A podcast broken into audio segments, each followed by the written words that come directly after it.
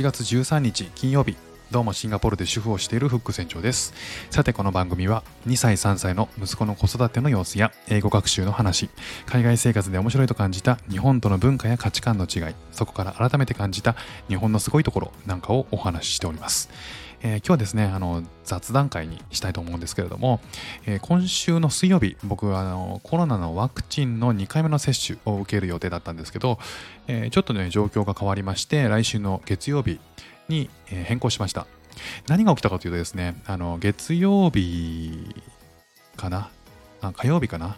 えっ、と夕方ですね息子があのスクールから帰ってきて、まあ、いつも通りご飯を食べてで寝かせてっていう、えー、ことをしてたら、なんか7時ぐらい、7時か6時、うん、7時かな、8時ぐらいに、えー、スクールからね、メッセージが来てたんですよ。で何か見てみたら、えー、ご存知の方はいるかもしれないですが、えー、今日スクールで不幸なことがありましたと。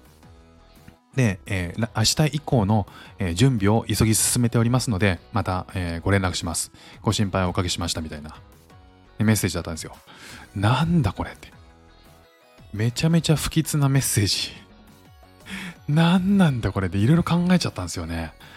何なんだ何が起きたと思って。でもね、情報はね、そのタイミングではそれしかなかったんですよね。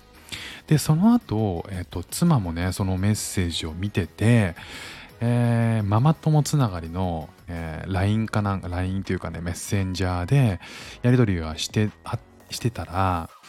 どうやらね、スクールで火事があったと。で火災があったのが7時だったらしいんですよ。でえっとその状況えっと多分近くのママさんかパパさんが、えっと、映像を撮ってアップロードしてたんですって。でそれ見たらもうね結構入り口から、えー、火の気が上がってるって感じなんですよね。でえっ、となんか野獣ママたくさんいてその状況が映像でアップされてたんですよ。なんだこれと思ってかなりびっくりしましたね。それで、えっと、10時ぐらいかな、10時ぐらいに、えっと、スクールからまた連絡がありましたと。えっと、アップデートの情報ですね。えー、明日は、あの、お休みさせてほしいと。ただ、えっと、火事があったのは、えっと、7時に発生して、えっと、45分で消火しきった。で、えっと、ご心配おかけしましたと。で、あの、明日以降のスクールに関しては、えー、手配が済みました。手配が済んだんですって。めちゃめちゃ早いなと思って。でどどこだったかっていうと、えーと、そこからそんなに距離も離れていない同じ系列の別の、えーと、スクールがあってそこに、えーと全員が移動できると全員が受け入れられてかつ先生たちも、えー、みんなそっちで、えー、子供の面倒を見ることができる。で、えー、ちなみに火災は、えー、園児もいなければ職員も全員出払ってる状態で発生した。で、えーと、警察と、えー、今やり取りをして、えー、原因究明もしているという話だったんですよ。でえっ、ー、と明日から職員が、えー、その引っ越しの準備をする。えいろんなあの荷物の移動をするために1日休みを欲しいと。で、えーと、その次の日、つまりその木曜日からは、えー、そっちの園で受け入れるから、えー、これがベストな選択だと思うので、えー、どうかご理解ください。っ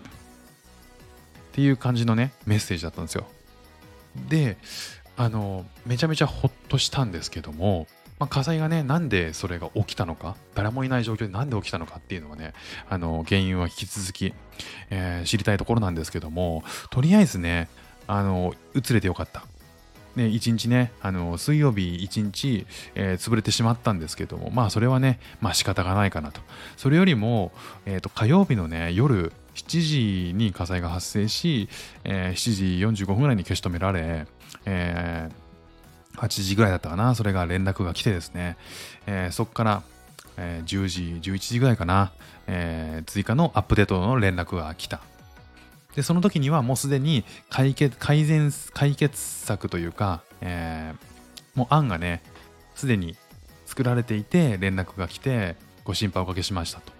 いう感じだったんですよね。もう本当に園長は大変だっただろうなと思って、僕もね、なんか仕事でえ何かトラブルがあった時にね、トラブルがあった時ほど迅速な対応とかね、あの、解決策の提案とか、なんかそういうね、報告とかね、いろんなことをめちゃくちゃスピードスピーディーにやることで信頼が取り戻せるというか、あそういうことをね幾度となく経験をする中でいや今回のね対応ほんと早かったなと思って感心しましたこういうねピンチの時こそ、えー、急いでね情報を共有してかつ対応のスピード感っていうのが、まあ、逆に本当に信頼を生むなというふうにね、改めて思いましたね。で、今日初めて、えー、と息子たちはその園に行ったわけなんですけども、どういう状況だったかっていうと、その園は、まあ、新しくてですね、実はあの、立ったわ、立って、えーと、オープンする前だったんですよね。なので、すべての施設が揃っていて、ま、全てが新しい場所。で、園児の募集をかけてるところか、これからかけるとこだったらしいんですよ。なので、めちゃくちゃラッキーっちゃラッキーなんですよね。不幸中の幸いって本当このことだなっていう。だ